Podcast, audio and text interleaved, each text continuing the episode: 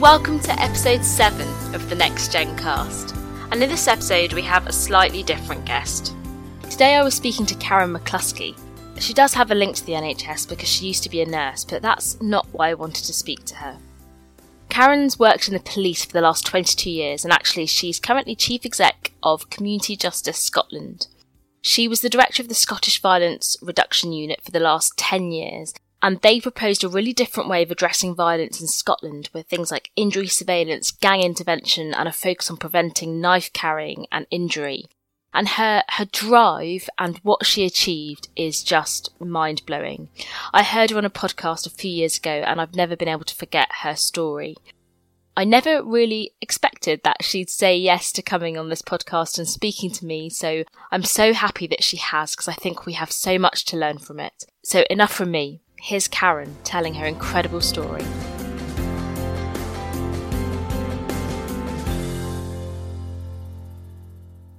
Karyn, thank you so much for joining us on the Next Gen cast. I heard you on the Reasons to Be Cheerful podcast a couple of years ago with Ed Miliband and Geoff Lloyd, which I really like. And I just remember walking and listening to that and stopping in my tracks and thinking, wow, I think I listened to it about four times. So I never thought you'd say yes, but oh, thank you so oh, much. Obviously. The reason that I I liked it so much was because we talk a lot about leadership in this program and for me leadership isn't a noun it's a verb it's it's doing stuff and you've done some absolutely extraordinary things with some hugely complex individuals with complex problems and I, I think people are going to be blown away when they hear your story. So I feel like I should stop talking and I'll just let you talk. T- tell us your story. Okay, so it's a bit complicated. So it actually starts off in health. I um I don't think I knew what I wanted to do when I left school, but I trained as a nurse. I think I was, you know, I was no loss to the NHS eventually, but worked in emergency departments and then went and trained as a forensic psychologist, nursing right the way through, worked in Northern Ireland during the Troubles, um, and then various different careers. And I then did a master's in what would be called offender profiling. So my my real speciality and the thing I really love is gangs, how people operate in groups, whether that's politicians, whether it's GPs, whether it's you know whether it's people who are you know involved in knife carrying. I joined the police. I went in as as an, an intelligence, so the sort of I suppose it's probably the the more sort of in secret side of the business where you're intelligence gathering or looking at how people um, operate in their environment and sort of moved around a lot of police forces and then eventually made my way back to Scotland in 2002 with a very young baby. And when I got back, it was a really fascinating thing. You know, I'd been away for such a long time, I'd sort of forgotten what it was like. You know, and I mean, Glasgow's got an interesting, Scotland's got an interesting history. If I asked you what a typical Scottish person was, I bet you violent, angry, and drunk would come up, you know, in some of your adjectives you know, we have a, a, a stereotype that's particularly unhealthy. And when I'd been in West Mercia Police, I think we'd had about three murders in two years. And it was a really unusual event, a terrible, horrible event. And then I got back to Scotland and, and was working in Glasgow. And we had four or five over the weekend. And it was just you were setting up incident room after incident room after, you know, HOLMES rooms. And it was just that, it was just what it was like. And I read a BMJ paper actually. I met some some of the ED consultants who are pretty amazing, and they were so expert in dealing with knife penetrating trauma. They were renowned. I mean, people wrote BMJ papers about them.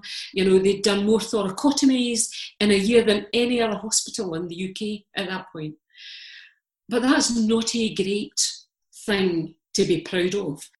And in fact, the other thing that, of course, we had was um, a huge level of facial injury. We have a, you know, what's called the Glasgow smile, where, you know, you put a knife down the face. We had one every six hours, 24 hours a day, 365 days a year. So if you wanted to do maxillofacial surgery, you came to Scotland. And it was just, you know, that bit I had a moment, a little bit of a, no, you know, you're not in Kansas now, Dorothy. And so I took three weeks off. I had a holiday. I was a single parent. And I wrote a report for the chief constable that pretty much said, despite the best 30 years of policing, you've made no difference to prevention. And you need to do something different. And here's some thoughts when I look at it now, Nish. it's so rudimentary and you know ridiculous, and I'm embarrassed when I read it. But he was a great leader. He was a great leader because he didn't kick me out and say, "Off you go to traffic."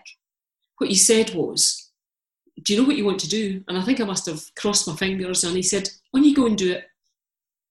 And it, that was such I, suppose that was my first real experience of great leadership. He was a very senior leader, pretty amazing man, but absolutely knew that prevention was the thing that mattered. And off we went. Um, me and a colleague called John Carmichael, who was, I was head of intelligence analysis, he was deputy head of CID, a very grizzled Glaswegian detective. And, and we just sat in a room, and that is how we started. And we just thought, we, we actually called ourselves the Violence Reduction Unit, not making it any worse, you know, because it was so bad that actually you could you had to be innovative you had to be a disruptor and you actually had to change things. And and we started the violence reduction unit. We started it in 2004 and over the next 16 17 years we took our homicide rate that was much higher than london's and, and other places um, down to the lowest record since records began since 1974 our violence has gone down um, we we don't have. I mean, when I speak to the young FY ones in the EDs now, you know, they think it's difficult, and I'm looking at the consultants who have been used to dealing with all this penetrating trauma, and they're saying it's night and day. You know, so it's been a really interesting journey, complex, complicated, full of really difficult conversations, and sometimes the old "let's go to the mattresses." You know, that really difficult we just need to change this. And sometimes you need to pull people along with you to make it happen. So, how did you, can you tell us what you did? So, we started off really simple. I mean, it was really interesting. So, I mean, I, I mean, I'm really curious about how crime happens. So, I met a, I met a bus driver, uh, and he said to me, "Oh, you know, I've not got a bus just now." He said, "Because my buses are off the road." He said, "Because we've got all these slashings of back seats." I thought that's interesting. So I phoned the bus company and I said, Tell me all the routes that your seats get slashed on. And I worked out all the routes that people were coming into the city centre with knives. And then we went and we stopped the buses. And we engaged with all the young people and we told them what we are doing and we, you know, we started to do some really interesting stuff. And we, we just tried to address some of the issues that, that we had for policing. Because remember, we couldn't engage anybody else until we had the policing moral high ground. Because I was meeting victims' families and they're saying, What are you doing about this? You know, I mean, I met a, a, a man whose son Damien had been stabbed to death by, by a man who was on bail for carrying a knife for the second or third time. And he was saying, You should have prevented this. And he's quite right, we should have prevented it. And so we just started doing lots and lots of things. And we worked with whoever stepped forward first. And you know who stepped forward first? The emergency room consultants. They were amazing. A registrar called Michael Sheridan said, Can I measure how many people are coming in as a result of violence? And of course, when we actually measured it, they were actually seeing 70% more people than we were actually recording. So when the police were saying crime's gone up 2%, down 3%, up 4%, it meant nothing because doctors were seeing so many more people. So, and there was a whole range of reasons why people didn't report. They didn't trust the police. They were going to exact a revenge, and they were on their phones thinking, you know, he's going to get a bleaching. I'm going to go and get him. And so there was a whole range of complicated factors that we, you know, that we started to do. And I hung around in a load of emergency rooms often standing at the bottom of people's beds, you know, when they came in with often quite serious wounds, often in their in their uh, in their bums, I have to say, and saying, you know, are you done yet? This isn't looking too good for you here. You know, are you ready, big man, to change? And and you know, using that sort of teachable moment to try and think, how do we get you out of this? Because it wasn't just victim and offender. Sometimes it was just who came off worse in a fight. And so you were a victim one week and offender the next, a victim the next week and offender the next. And so it was, so we started off like that. And we just started off with people who said, I absolutely, I, I understand what you're trying to do. So the ED consultants absolutely saw it, doctors saw it. Others didn't. I remember going to the prison service, you know, and, and saying to uh, me and my colleague went to the prison service and said, "We want to reduce violence." And somebody really senior in the prison service at the time, who's now gone, said, "It's too big. Don't bother." And that was it. He gave us a cup of tea and a biscuit, and we never went back to see him. How did you feel though? Did you feel maybe I? Did you ever doubt yourself in what you were trying to do? No, never. You know, I, I think I have just been imbued with this. You know, I feel like a dog with a burst ball. You know that I feel like I'm going to savage it until it gives up. You know, but but you need to. I mean, I always say to people, you only get three chances. You only get three options when you're trying to do something. You can lead, you can follow, or you can get out the way. now, and that's really difficult. And and I have to understand that there's lots and lots of people who don't want to lead, but are quite happy coming in behind you. And I was really lucky to find the most phenomenal group of people from a whole range of places, from teachers to early years to a whole range of places, who said, You're right, we should change this. I want to be able to shut my eyes and think what Scotland looks like, and it's not this. Mm.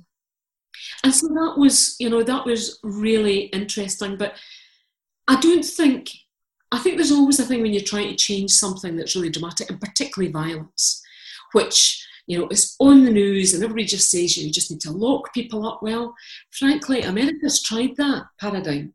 It has not worked. They jail three and a half million a year. And if you think America's free of violence, then we need to speak.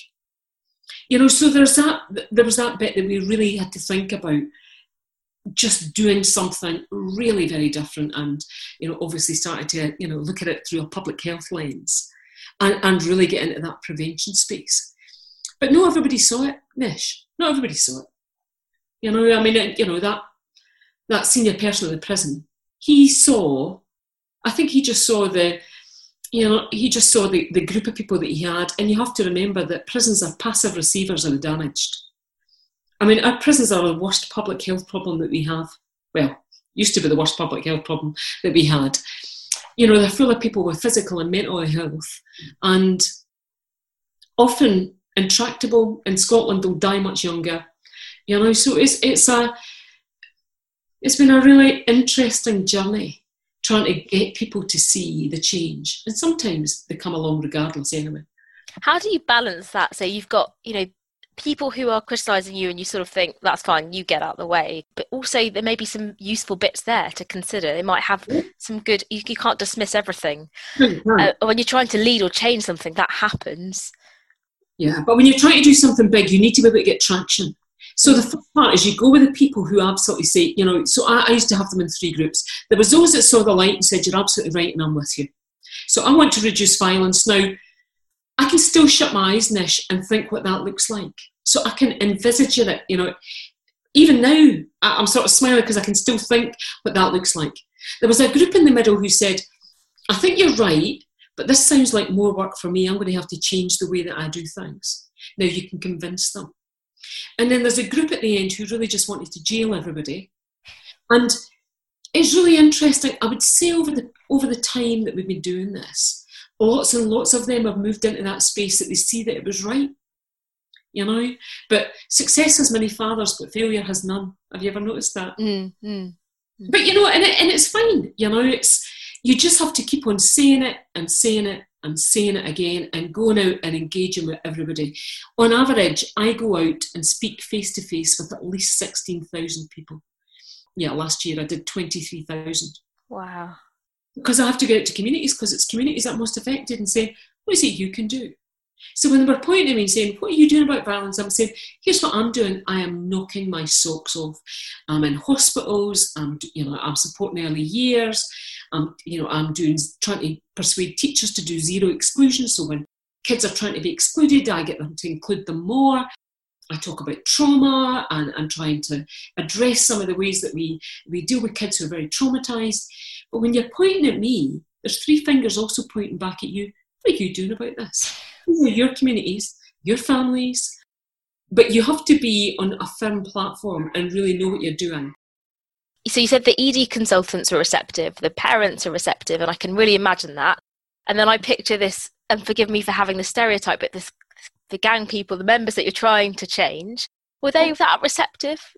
So this is the, I suppose this is the interest. So I was meeting them all the time. You know, I mean, they would come into my office, often with stab wounds, and you know, you know, I bet you know you're dripping blood on my carpet, and you know, and, and usually in the absolute depths, thinking I want to change. But we had to do something at scale to get them out. So we had done a piece of intelligence work. We'd worked out we had about 177 gangs, and um, probably around three and a half thousand active members in just the east end of Glasgow alone. So you're talking about scale now. So I had worked in the States for a little bit and I had come across something called Boston Ceasefire. And it was pretty much young African American men, often involved in gangs. So, you know, Latin Kings, Four Quarters, I suppose what people would, you know, know as the Crips and the Bloods. So, real, you know, real difficult, dangerous gangs. Often controlling drug territory, um, usually armed, um, lots of guns. We don't use guns in Scotland, but we do have a lot of knives. And when I was speaking to them, can I tell you, it was just like being in Scotland. The things that they were talking about that drove them into gangs and drove them into the life that they were, they were, you know, they were in, was exactly the same as the life that my young white Scottish men had. Um, you know, they were, were in poverty, there was, you know, there was often alcohol abuse in the house, there was drugs, there was parental imprisonment, there was a whole range of things. And they did this thing called a call-in. So I remember coming back from the States and going to see the Chief Constable, great leader, um, and saying, boss, this is what I want to do. We're going to take out a court in Glasgow. We're going to get all these gang members and we're going to put them in the court. And then we're going to stand up and we're going to tell them to stop. And then we're going to provide them our way out. And he said, Is that it? I thought, well, it's a bit more complicated than that. And you could just see him thinking, like, you two have lost it, me and my colleague John. But again, he just took a, a chance. So we took out Glasgow Sheriff Court and we managed to get all these gang members. Not often all for the same gang or different gangs, and we filled the court with them. How so did you get them to come? Oh listen we did we knocked on their doors we we it's called a pulling levers approach. So sometimes they were just nosy and wanted to find out what we were doing. And then we you know but we got them like we got school teachers to identify kids you know like young people who were getting really drawn in often really serious violence. We got parents who would bring them along. I mean just everybody so it was full.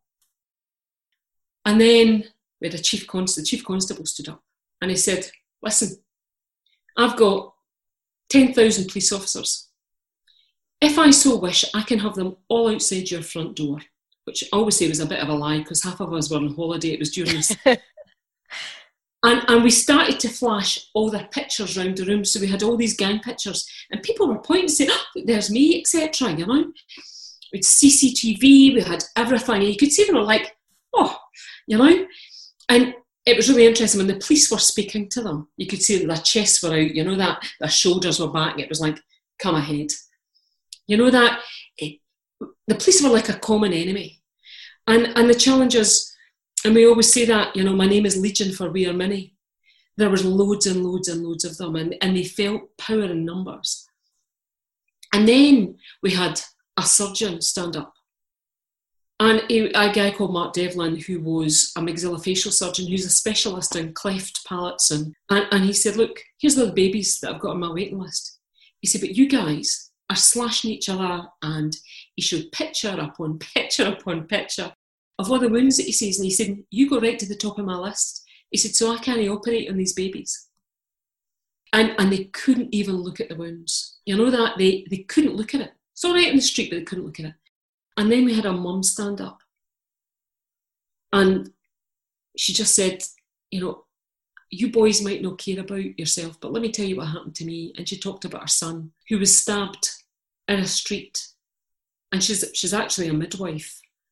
And can I tell you, she said, you know, you might not love the people next to you, but they all love their mums. It's a really interesting thing. And you could have heard a pin drop and then we said, right, you can, you know, it was, I mean, I'm, I'm not explaining this very well because in a way you had to see it because you could actually feel it in the courtroom. I mean, hairs on the back of your neck.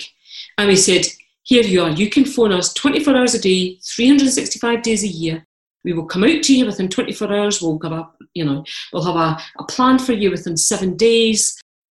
You know, really interesting. And then there's a whole range of stuff happened after that. And can I tell you, Nish, I didn't think that anybody, we were overwhelmed. Wow. We could not, we could, we just, we almost couldn't satisfy the demand for people who really wanted out. And, and it was fascinating because, you know, we always say hopeful kids don't join gangs. Kids that have got supportive backgrounds and families and a sense of hope and their lives are predictable and understandable and manageable, they don't join gangs. Kids who are looking for something else and young people who are looking for something else join gangs and sometimes do terrible things. And it was it was an extraordinary time. It really was the amount of people that came through our doors. Now, I'd love to tell you that every single person, life changed for them. It didn't. But I am known for second, third, and fourth chances. Recovery doesn't happen in a straight line. So, I mean, I have people who have really tested me, obviously, you know, with seven, eight, and nine. But we always go back. You know, it's a bit like changing your behaviour is difficult because if it was easy, everybody would lose weight the first time they tried, wouldn't they? Mm. You know, but they don't. That's how Weight Watchers makes their money. You know, they rely on people failing, and I have people that fail all the time. And what they're up against, a level of trauma, a level of disadvantage, is huge. It takes them a long time, you know, to to be able to transform their lives. And you know, and I obviously employ lots of people with lived experience, you know, who've been there, who've often done long sentences. So I'm surrounded by people who are pretty formidable at going out and reaching down and under and pulling those less able along with us. Wow. Carol, I'm I just I've it's the, like the first time I listened to you on that podcast and I stopped in my tracks. I can't even think about the kind of the people and the, the scale of the problem that you were dealing with. I have so many questions. Um, so you talked about failure there. You talked about some of the people themselves uh, failing and not getting it right. But did you fail at any oh, point in what you were trying to do? Oh, loads of times. I mean, how, I, how did you keep going? Well, I, I quite like failure analysis because you know we don't do that anymore. Everybody, the reason that things don't change now in the UK is we've got the terror of error. Everybody is so terrified to take a risk, so scared of getting stuff wrong. But there was nothing we could take off the shelves, Nish. You know, mm. I, I, didn't have a book that said, here's how to deal with gangs in Glasgow. I mean, we'd had them since, you know, I mean, right back to between the, the wars, 1930s, you know. It was, you know, famous books, No Mean City, written about Glasgow and the gangs. So we were dealing with something that was really complicated. So when you're doing that, you just have to think, I know my direction of travel. And frankly, see if you're going to fail. You might as well fail trying to build a cathedral and not a garden shed. I love that. You know, because if you're going to fail, fail spectacularly, you might as well. Because you're trying to do something. I also have got that medical bit of first do no harm. So the people that we really, you know, I really obviously tortured with my, you know, obsessive desire to to change stuff and and brought them with me, you know, was my team who worked just phenomenally. And then all the other people, I mean, there are thousands of people who stand right beside me who also did this. Because you have to bring them along and often put them in front. My job is sometimes to lead from behind. Hmm. Hey, you can do this. So when we had, I think in the first or second year, we had the murder figures went down. And we had a journalist phone us up and say, Oh, you must be delighted. I was like, What, be delighted with like 18 murders? No. And it, it was interesting. So we we were asked to do interview, and we, we said, look, come back in five years' time. Things had started to change then, had started to go down. And when they asked us again, we didn't put ourselves up. We didn't, the police, we just didn't talk about it. We put up teachers to talk about why the murder rate had gone down. We put up emergency room consultants who talked about why the murder rate had went down. Because it was all of us, because it was public health. And we were all part of it.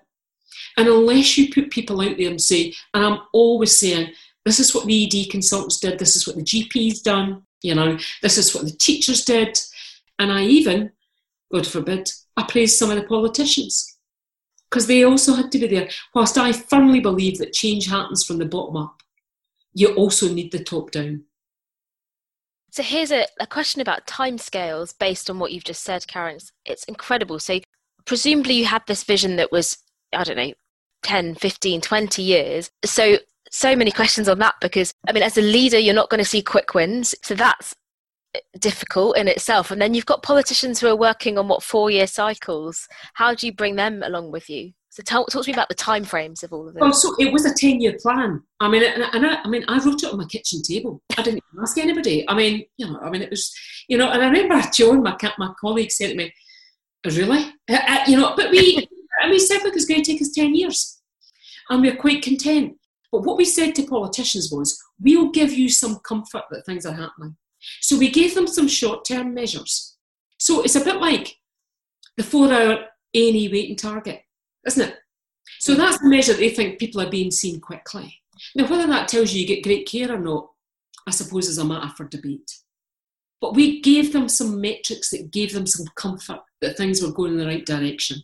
And then then we did all the other things. So you almost have to fix it whilst it's moving. So we had a 99% detection rate. I mean, police in Scotland were amazing at detecting, you know, at detecting serious crime.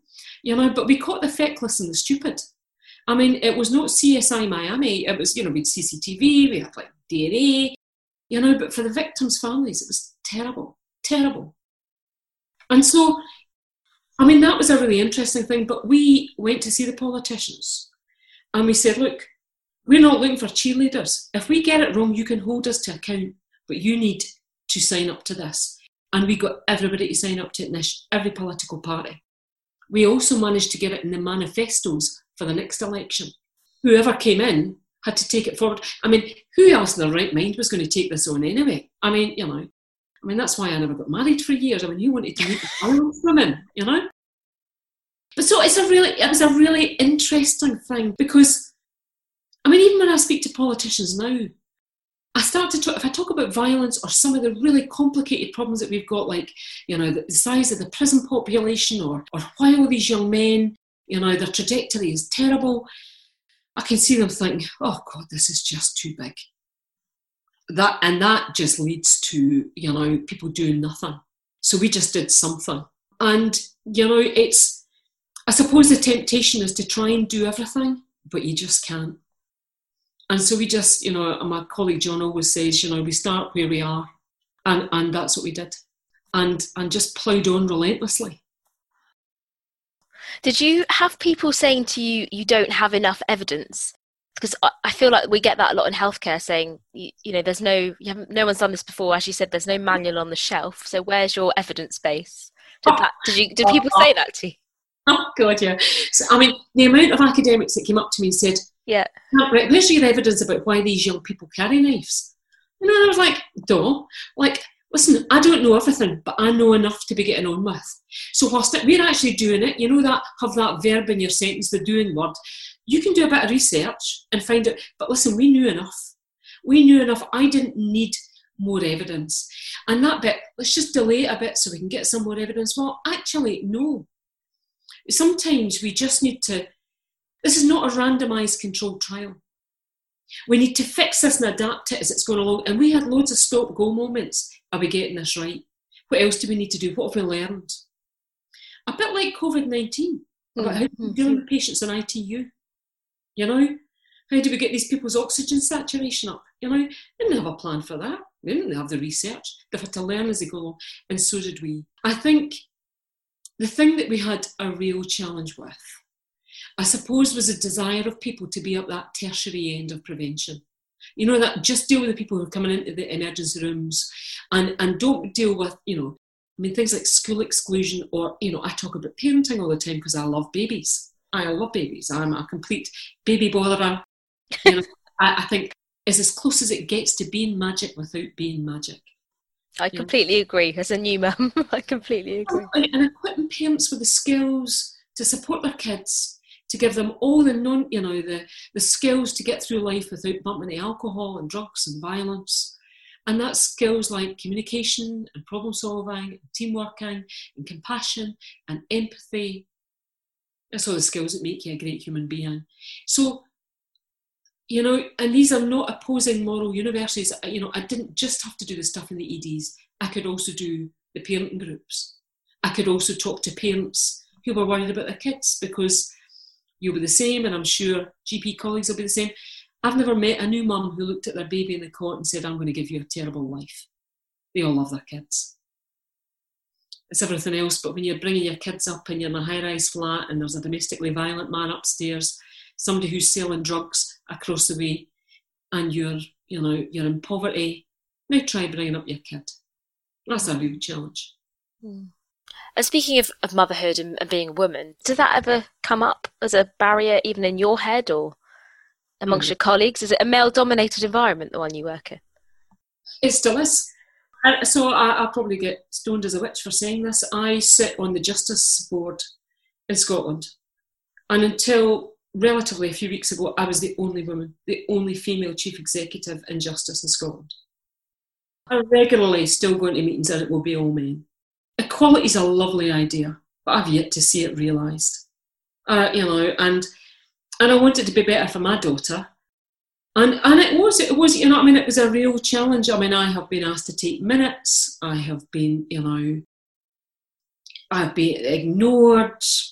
You know it's it's a really interesting thing. There are behaviours that I I probably experienced that now it's a different reality now, isn't it? That I wouldn't tolerate, but at the time, I, I, it's, it's, terrible. I just had to really dig deep and get on with what I wanted to do. You know, I, I you know, I, I was so, and my colleagues were so passionate about changing some of the really big issues that we, we decided to tackle. I could write a book. And I, I, remember a colleague had said to me, I, I helped out a, an ex male colleague who had been particularly dismissive. And a colleague said to me, Why are you helping him? I said, Because it's not about his humanity, it's about mine. Mm. And, uh, and, you know, if I, if I go to that lowest common denominator and act in the way that they are, then I'm no better and things don't change. So it's been a really interesting thing. It's been quite wounding at times. It has. You know, I'm, I, am i am not, I, you know, I'm not completely made of tin But yeah, it has been. And I think it still is to some extent. I mean, I am I'm riven with imposter syndrome. I mean, completely still. Really?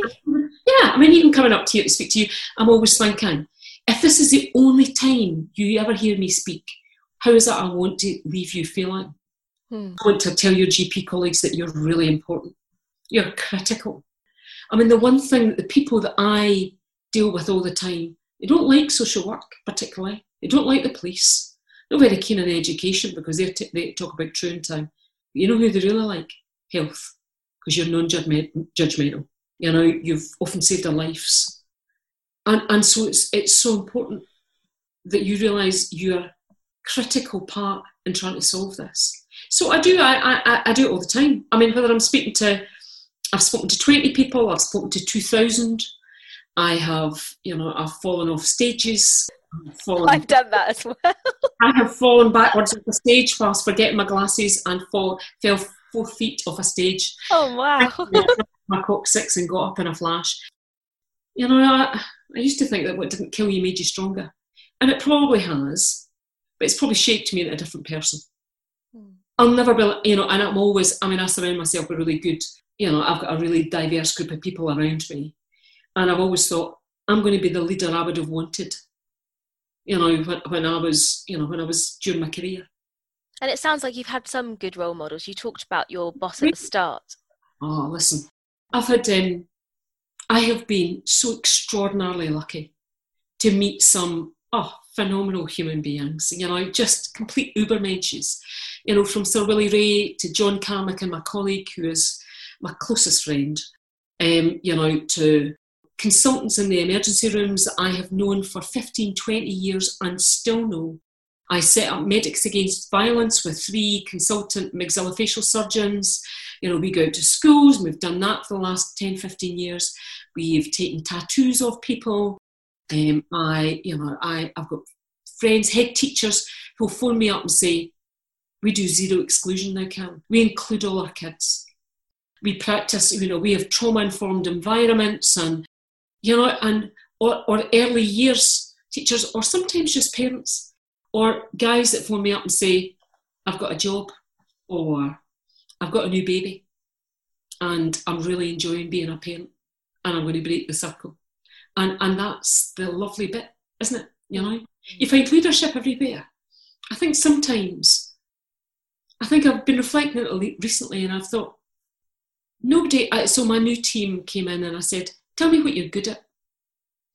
And people were quite taken aback. You know that nobody's ever asked me what I'm good at because we always tell people what they're bad at, don't we? That's what your PDR does. That's what your you know your, your appraisal does. We're not quite so good at this niche, or Karyn, you really need to up your game in this. But nobody ever says you're amazing at that and plays at your strength. And I try always to think, what strengths have you got that you bring to this? Because I mean, I, you know, I'm Scottish, I'm Calvinist. You could get me speaking about my faults all day. I'll not get us anywhere. You've got to think, what are you good at? I'm I'm nodding away. My head's going to fall off. I'm just like, absolutely true. That is so true, and it's helped me so much when I've been able to do that. I'm so conscious of your time, Karyn, so I'm going to try not to ask you too many more questions, but a final few, if that's okay. Um, something that really kind of hit me when I was listening to you the very first time was I really went away and I wondered where does this woman's conviction come from? You're you're so determined you're so steely you're so sure of yourself and i love that. Does it if you look back on your your, your life your career growing up maybe does it come from someone or somewhere? So i don't know. Do you know you're not the first to have asked that nish. I don't know. I mean i was it's really interesting. People say to me you're really extroverted and i'm saying i'm not. I'm really introverted. But so I, I, I, I embrace the Alcoholics Anonymous. I have to fake it till I make it because I need to be really convinced about, you know, what I'm doing. I need to set a direction of travel and take people there. I also need to be accountable. So if I get it wrong, you can hold me to account. But when you're dealing with something really complicated, you need somebody to point out the direction and try and encourage you along the way. And, and almost, I always talk about it as leading, leading outside your authority, you know, so that, you know, I mean, I went into every single place. I mean, somebody once said she can get where water couldn't you know, but you have to, you know, you have to be, you have to really put yourself out there. But I mean, I am, I don't know, I'm, I have loved it. I have been so extraordinarily privileged to be able to do it alongside people.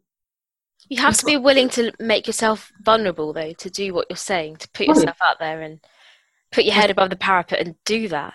Oh yeah, and I've done things that will that, that I, feel have scarred me. We we held a I'd forgotten about it for a long while. I think because I'd repressed it. We, we because I often do often lots with people who offend, but I decided I would have a, a service at Glasgow University for all the families that had been bereaved through murder. Now we couldn't invite them, so we put it in the papers, and we said bring a photo along of the people who you've lost. And I have to say, you know, I mean, I experience a minuscule an atom of what they've felt. And I, after, I, could, I, I couldn't have done it again. It was, we had about 50, 60 families. Often people had died 30, 40 years ago, and it was like it was yesterday. And there is something about hearing about the loss because, I mean, my journey is all about prevention. I never want to meet another murder victim's family. I just don't, but I will. And, and people who I who I hold dear and, and some of the victims' families, I wish our paths had never crossed. So, so that mm-hmm. is, I mean, that has been absolutely terrible. I mean, I, I have heard the worst of the worst of humanity. But you have to you have to build some resilience. I have to pick myself up and, and, and get up every morning and think, right, what can I do today? So I try not to really focus on it too much because you know, it would it would it would torture you. Somebody somebody once said to me, "You must get used to this." I said, "Are you having a laugh? Get used to it. Who gets used to murder? You know, I mean, nobody gets used to it. You know, and if you do, or if I did, then I'd probably have had to have left." Hmm. I suppose it's a bit like being a GP and some of the people that you you deal with there. You have to learn to connect, but not so much that you can't keep helping. Absolutely, absolutely. And it's and it's it's an incredibly skilled thing to do, but then also protecting your own well-being. So you know we have I hate to say it because obviously we've got a big history of drink, but sometimes we just used to go out and have wine, you know, just decompress. Mm. There's a lot to occasionally be said for that. Obviously at 50 pence a unit because I also I also do minimum unit pricing and I'm euphemistically referred to as the alcohol Taliban. But um, yes. The life and soul of the party, the alcohol Taliban. I love that. Just pay for it. You know? and how old your daughter now, Karyn? Well, she, you know, she's just turned 20. She's grown up with us. You know, it's a, it's a, I do feel guilty because I, I was a single parent for a long time. And I do feel that I made decisions, I think, along the way that with hindsight I shouldn't have made. You know, so one of them was about, you know, I did what was called Strategic Command course. So it's the highest course in policing, you go away. And I remember a different boss coming back and, and he said, Well, you know, it's not a job for you, I'm going to second you to London. I said, But boss, I'm a single parent. And he said, Well, if you want to do it, and you go. And, and, but there is that bit is, you know, and there was a bit of me niche that really wanted to do it. I wanted to show that I could be successful. And in fairness to him, it was a good opportunity. But I should never have done it. I should never have been in the position that, you know, my eight year old stayed with mum and dad and I went down to London and came up and down every weekend. But, you know, so it was, you know, I think there's tough decisions that you make. You know, when my head's in the pillow at night, they've not always been the right ones. But, you know, I have, you know, and, and she doesn't see that now. And I think, in a way, she is quite proud. I mean, thinks that I'm an eejit and ridiculous. but is, you know, I think there's a bit that she's learned what it's like sometimes to be able to navigate difficult waters. So, just the final three questions that we're asking everyone that comes on the podcast, Karyn, if that's okay. Um, so, the first is Can you recommend a leadership book that's particularly inspired you? Or, if not a book, any kind of resource? Oh, now, how good is that's a really interesting. So, no books. No books. I went away in a strategic command course. Honestly, I went away for like five, six months. You know, it must have cost hundreds of thousands of pounds. And all I learned was I'm not as bad as I thought I was. um, do you know, see, the biggest thing in leadership is having your values in place and be very clear, never, you know, never let them change. Make sure that you're always living by that. It's the best leadership thing that I have ever, ever, ever learned. And I wish I'd, I wish I'd known it sooner. Mm-hmm. You know that, so, you know, your integrity, your moral compass, you know, it, the things that you think that make you you, I think, are the things that I really admire in, in other leaders. So I am, um, so I, I, managed to meet, well, not meet, but managed to inveigle myself into the same room as Barack Obama. No way. I did. So he came to he came to Edinburgh a couple of years back, and I've got a friend in the Secret Service um, in the States who does presidential protection, etc. I said, I'm going to try and get close to him, and he said, We will shoot you. maybe not then. But you know, it's, it's really interesting when I, when I, I, look at him, and you know, and listen, his history was checkered as well. You know, there's th- things that he did that I'm sure he would have he would have changed, but there was something about his values always staying the same right the way through his presidency uh, that I think are indicative of a good leader. And that's the thing that I think matters most to me. I mean, you know, you can read as many books as you like, whether it's about distributive leadership, about, you know, any new type of leadership model, but it's your values that'll be the most important thing. That's fantastic. Thank you. The second question you might have already answered. It's a leader that you admire and why. Do you know, it, you wouldn't even know them. They're just local people in the communities. I really love some of the work that that we've got mothers against drugs who've who've just done things in the community with no money, but just with purpose and a desire to make things better.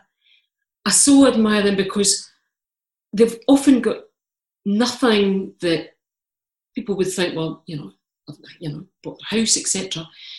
But they've got some level of, I don't know, just personal assets that are amazing. You know, to to others in the recovery community that just change just thousands of lives. They're the ones that I like. Hmm. It's not about the titles. It's not. It's not about the titles. I mean, look for leaders in the wrong places. Don't look up. Look down. Look to you know. Look at the patients that come in through your surgery. They're the leaders that we should be looking for. Mm. And the final question, Karyn, is if you could leave people with three top three bits of advice about leadership, don't be afraid. Don't be afraid. I used to have a, a phrase that, in fact, I use it. In, fact, actually, is from a leadership book by a woman called Margaret Wheatley. And she, I met her eventually, and I said, I use it all the time. Proceed till apprehended. Um, generally, often proceed until tasered by the chief constable. back. But you know that just that, just go forward, and sometimes go forward relentlessly. And it's probably the thing that you know. I, it's probably stuck with me. You just need to keep going forward. Karyn, you are just so full of fantastic advice. Um, I've just got all that advice kind of floating around my head that I know is going to come back to me. You know, leading from the front. Um, if you're going to fail, fail spectacularly. Building a cathedral and not a garden shed. Um, just start where you are. Proceed until apprehended. Um, and probably my favourite is you can lead, you can follow, or you can get out of the way. Thank you so much, Karyn. Thank you. And to your colleagues, thank you. So that was episode seven with Karyn McCluskey. I think that's definitely a conversation that I'm going to come back to in my GP career when I think about how to tackle those really complex and wicked problems that you, you kind of feel overwhelmed by, but also maybe keep you up at night because you feel you have a responsibility to do something about, which is what leadership's about, really. It's about changing stuff, if it's not a noun or a title. I'd love to know what you thought of it. Email us at nextgenerationgp at gmail.com or you can tweet us at nextggp and sign up to our monthly bulletin as ever to find out about future episodes of this podcast and webinars and things that we've got coming up. And that's bit.ly forward slash nggp bulletin. See you next time.